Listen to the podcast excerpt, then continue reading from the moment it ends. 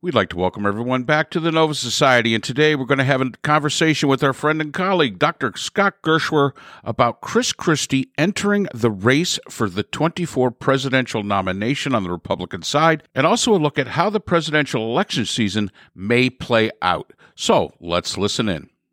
So, yes, so today we are going to talk about Chris Christie, uh, who we've actually talked about before. Both of you, uh, we both know of him because of course we're both New Yorkers, but we you know different perspective because you're from the city, I'm from the upstate, up by the Finger Finger Lakes region. But we do know the style of Chris Christie, and I think that's why we also have pretty good insight on somebody like Donald Trump, because we've seen that type of person our entire lives. Sure, sure. So it's easy for us to to look at him and say, "Yeah, I recognize that guy," and we probably have a different perspective than a lot of people would have. So Chris Christie jumped into the race. I like him. I think he's got a. I think he's got a possible shot. You don't. So uh, why why don't you think Christie's got a shot? Well, okay. So first, let me just preface this by saying that in 2012, if Chris Christie had jumped into the race against Barack Obama or beating Mitt Romney in the uh, primary, that I would have given him a real fair hearing. That I liked his style back in those days, and I thought that he, you know, he seemed to be in charge. He seemed to be doing a good job there in New Jersey, and and you know, overall, I thought he he had something going on. He uh, obviously he did not jump into that. He has said I, have seen him on. Uh, talk show uh, firing line and and he said he just wasn't ready at that point to jump into the race when he ran in 2016, he got trounced, uh, never really got off the ground. And I think that that'll continue in this cycle as well. And and one of the reasons for that is is because he had really low approval ratings in New Jersey by the time he was done as governor. His approval rating in New Jersey when he left office was like 15%. It was like the lowest of any governor of any state ever. And I think that there was really good reason for him having such low approval ratings. He had lost Republicans at that point. I think his approval rating prior to that was something like was something like 46%, which is okay, and 47% disapproval, okay. You know, he wasn't they weren't mad about him.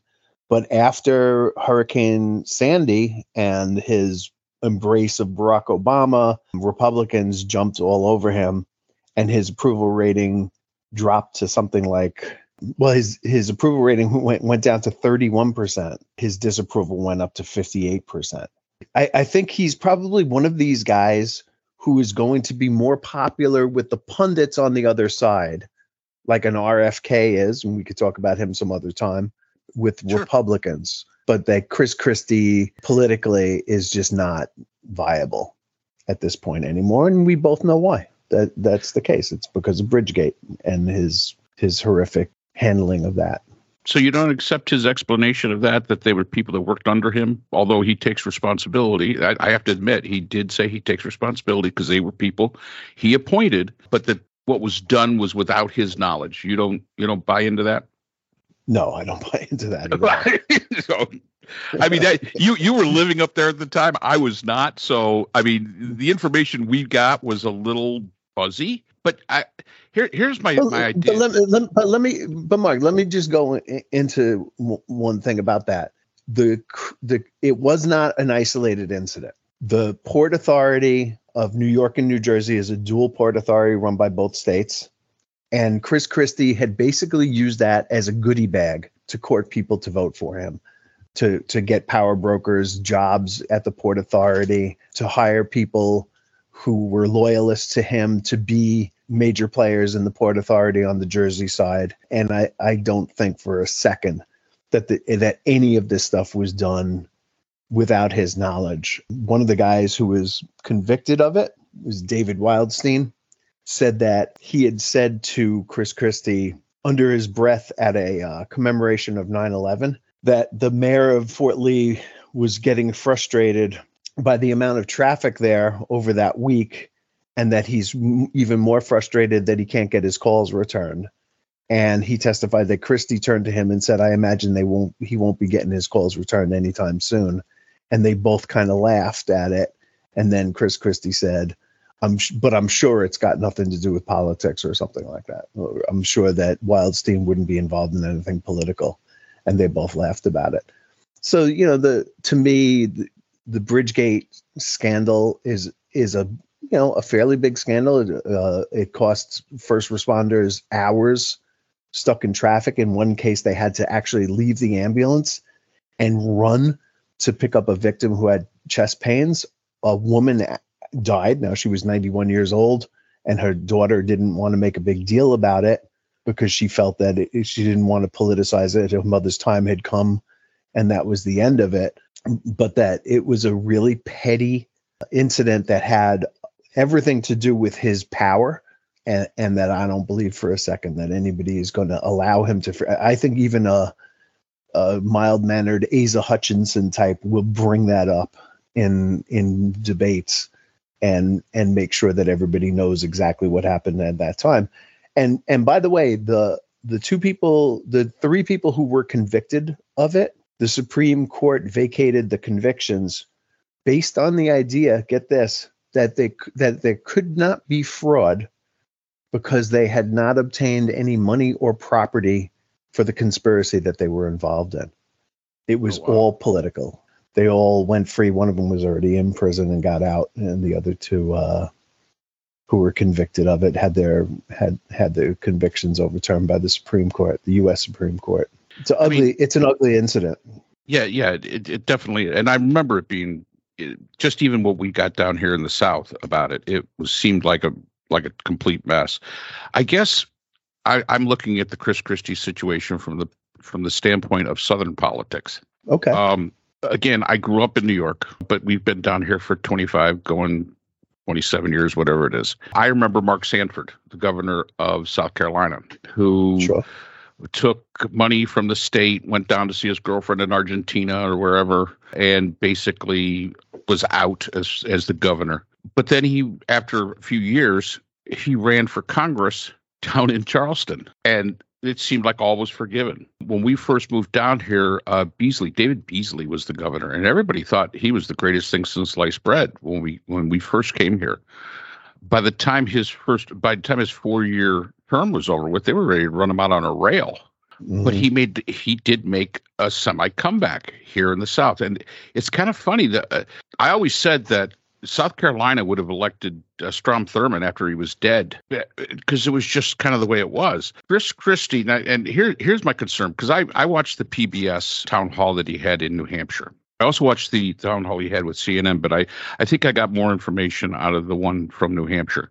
He's presenting himself as, in many ways, when it, when we're looking at Trump, he's looking at he's a realist. This is this is who he is, and what he was saying as as we mentioned at the beginning, you and I can see it because we grew up with people like that, with the with the Donald Trump types. And I, I think that that's that's refreshing because nobody else seems to really want to do that. Nobody else wants to go toe to toe with Trump. So I think that's a good possibility there. The other thing is, is that I'm, I'm trying to work out the the, the political math here. So you've got Joe Biden, who's going to run again he's old. The assumption is that, Kam- uh, that Kamala Harris will be his vice president again. If Joe Biden, something was happening to him, knock on wood, nothing would, we wouldn't want anything bad to happen to anybody. But if something was happen was to happen to him, are we prepared for a President Kamala Harris? Because you really haven't heard very much about her. So I think there's even those Democrats out there that say, Biden's a little too old. I don't know if I can trust the Kamala Harris thing. Give me a Republican that's centrist, and he does try to present himself as a centrist. But so does Asa Hutchins. He, he he's a centrist pretty much. Neither one of them are a DeSantis who wants to change the entire ideology of society. But does that give him a lane with some of those people that say, all right, I don't want anybody on that Republican side that is making excuses for Trump. So that's going to eliminate pretty much three quarters of the field. That leaves you with Hutchins and that leaves you with Christie. Do I want to put Biden back in there and once again risk a President Kamala Harris? So I think there's a there's a math there that works. depending on his policies. Now, again, the, the thing in New Hampshire was was pretty much his rejection of the Trump ideology. There was some little bit of policy in there. But I think after we start after we start hearing about the policies, I think that that gives him mathematically away, because then he can maybe get those Democrats that are afraid of Biden's age. He can get those Democrats that say, "Don't give me a Republican as an option that will not say, you know, Trump's Trump was the worst." Give me somebody that says, "Yeah, here's the reality. Uh, Trump Trump was terrible," and maybe he also he has that personality, as you and I both have mentioned. He's got that strong personality. Maybe he's going to be able to get some of those Republicans who say, "All right, enough of the Trump show, enough of the Trump light shows. We want somebody totally different." And H. Asa Hutchins is probably a little too milk toast for us. That's where mm-hmm. that's where I think maybe he has a lane. Right. So uh, Asa Hutchins is also a very um, pro-life, anti-abortion candidate who would alienate a lot of people who are not, um, you know, who who are not in that lane. And Chris Christie, on the other hand, is exactly the opposite. So depending on where you sit in the Republican Party on that particular issue, I think that there's one candidate who is acceptable and the other who is unacceptable which kind of uh, I don't know if it splits it down the middle or not, but it's but it but it's a big issue in the Republican Party. It's never been a big issue in the Democratic Party, so I don't think that it plays any role at all in Chris Christie's approval number among Democrats. Uh, when I watched the um, the town hall meeting, what I was what I came away with was I will donate to Chris Christie's campaign if he would promise to just keep going after Trump and never run for president if he could just get up there on the debate stage and hammer away at Trump all the time, the way he ha- the way he did that night and the way he has subsequently, I'm all for it. But I don't I don't want him to run for president, and I don't think he's got a shot at being president. I, I could be wrong. I mean, he's got some charisma. He definitely has some appeal. I, I felt it myself, and and I think that other people probably do as well. But my dream scenario is that Trump's legal problems force him to either deal his way out of the of the run for president or he simply drops out at some point or another because it you know he's just not viable and he loses the support that he has and his poll numbers drop and he sees that it's not going to happen.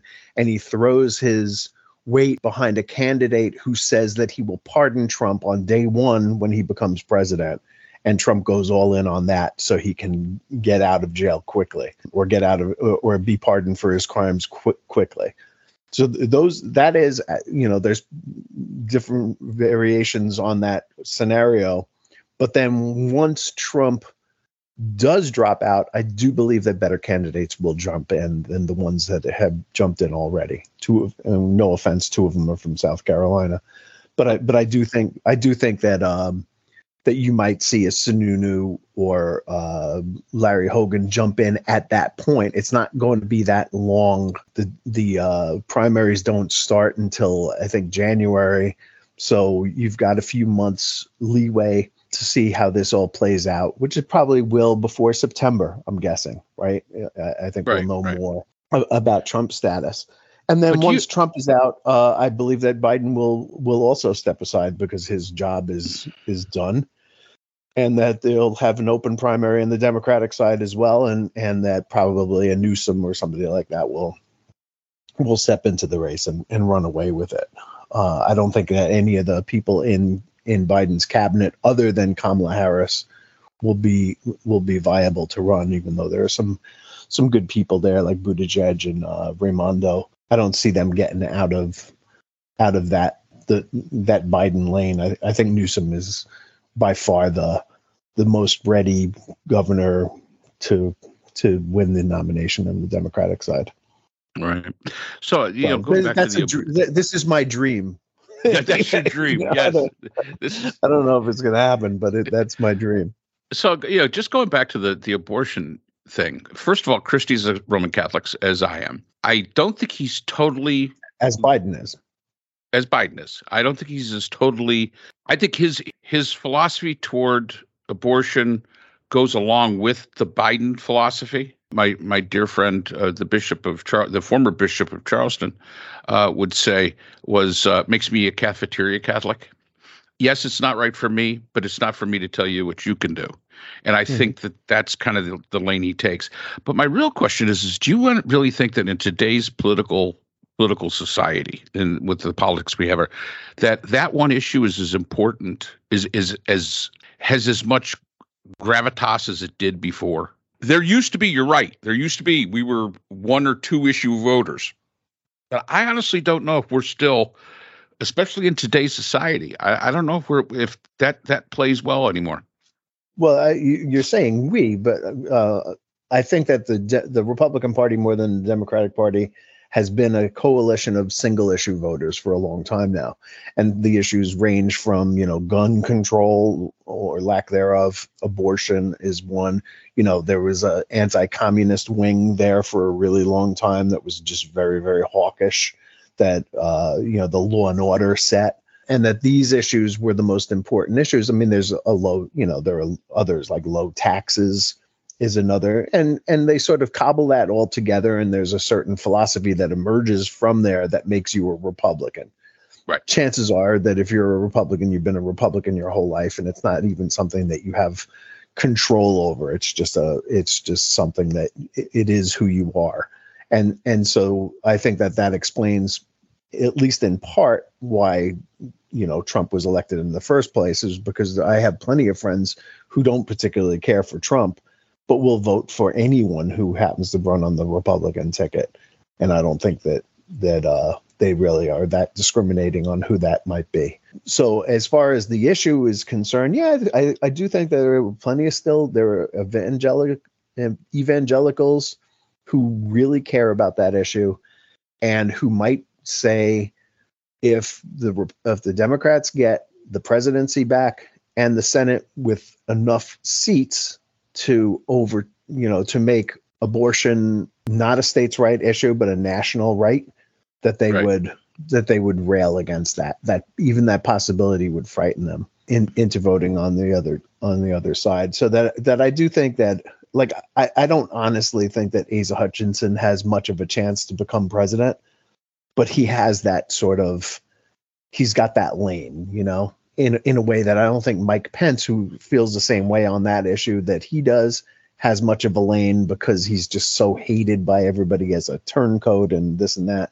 But but that Nikki Haley is kind of on the record as being a little bit more liberal in that she doesn't have the the sort of fervent support behind her that they might be able to galvanize uh, in a in a primary process. But again, I'm still hoping that other that better people jump into both races. With with regard to your comments on Kamala Harris, so first of all, I think Joe Biden, you know, he uh, clearly he's old. There's no denying that. He won't. He jokes about it all the time now, and so he's not denying it. There's no way to do that. But he continues to do things that surprise you when it comes to like only somebody with this kind of experience could do that. And yeah, he's not Dottie. He he's not the the right. the Dottie invalid that Fox News would like us to believe. Yeah, right. I, I, like right now, he's he's going after Saudi Israeli relations, and if he were able to pull that off in any way, shape, or form, and, and they'll they'll set a very low bar for it, but any sort of normalization of relations on that front would be an enormous achievement that very few people could could ever even conceive of accomplishing and it would be a major accomplishment. He's already moving on like he's shifted his focus to foreign policy from from domestic policies because i don't think he has the votes to do any more with congress so that he so that the natural thing to do is to shift to foreign policy. And he's he's making foreign policy his next 2 years and Kamala Harris is going to run around the country at every ribbon cutting of every factory of every uh, you know fix it of a highway or anything like that kamala harris is going to be there making speeches and she's going to be the have high visibility in their campaign because he's not dumping her and she's going to continue to be his his running mate. And she's going to have to prove that she's ready to become president. She has not had to prove that. Very few i think vice presidents are really called upon to do that. I mean, we go back long enough to Dan Quayle, you know, who never right. looked like he, he could be president, yet, you know, he, he did win an election with uh, George H.W. Bush. You know, I don't think people vi- vote for the vice president. So I think I, I think that Biden is going to stand on his on his own record, and that if he r- does run again, he'll be a very formidable candidate, whether or not you believe that he's going to last another four years that you know frankly he deserve i would prefer he didn't but he deserves to run uh, based sure. on his accomplishments that yep. he has has been effective uh, that he has you know slowly dragged the country a little bit closer together again by doing some bipartisan things and being willing to say to the Republicans in Congress, uh, one of whom, by the way, Lin- uh, Lindsey Graham, uh, South Carolina, yes. um, is help is helping him with this Saudi Arabia Israeli connection is going to be hard pressed to say that anybody else could have accomplished that. And and Lindsey Graham will take credit, you know, his share of credit for it, I believe, if it happens. Absolutely. Um, and and you know, but but there are going to be a bunch of people who go out there and say, well, he's embracing MBS, and you know, he's he's the what happened to uh, morality and foreign policy and all that kind of like. There's going to be a lot of that, but there's also going to be this sense that uh, uh, Saudi Arabia has been a major supporter of terrorism in the world, including 9 11 here and certainly in Israel. And if they withdraw their support for terrorist organizations in Palestine and say that uh, that that the Palestinian issue is no longer the most important issue for them as the as the moral and religious leaders of the Arab world, that is going to be an enormous uh, accomplishment. Yeah, there's there's no doubt about it. That would be a huge accomplishment. So that's all the time we have for today's episode, and we will continue our conversation with Dr. Gerschwer and the presidential election season of the upcoming 2024 presidential election, and getting more of his thoughts on this very important issue. So that's all the time we have for today's episode. We'd like to thank our sponsors, the JCIS, an open journal for upcoming scholars. The JCIS is currently accepting article submissions for their fall 2023 edition. Call for papers information can be found in the description. The Phineas Group, an independent research consortium offering solutions for social issues through multidisciplinary and unbiased research. And BH Conflict Resolution Services, a full service dispute resolution firm offering expert and cost effective mediation services to couples, groups, and businesses. BHCRS can be reached at www.bhcrs.com. We'd like to thank our podcast partners, Buzzsprout, who hosts the Nova Society, iHeartRadio, where people get their music and podcasts, Apple iTunes, the largest source for music and podcasts on the internet, Spotify, the most popular source for the Nova Society podcast. Finally, Podkite, our analytical partners. We'd like to thank all of our listeners. If you have a comment, question, or would like to be a guest on the Nova Society, we can be reached at nova.society.podcast at gmail.com. We'd also like to remind everyone that the Nova Society podcast is now available on our new YouTube channel. We encourage everyone to check out the channel and like and subscribe. The link can be found in our description. Remember, the power of society is knowledge. So, for Dr. Brooklyn Ann Weldon and all of us here at the Nova Society podcast, I'm Dr. Mark Bound. Be well, and we hope to see you again next time.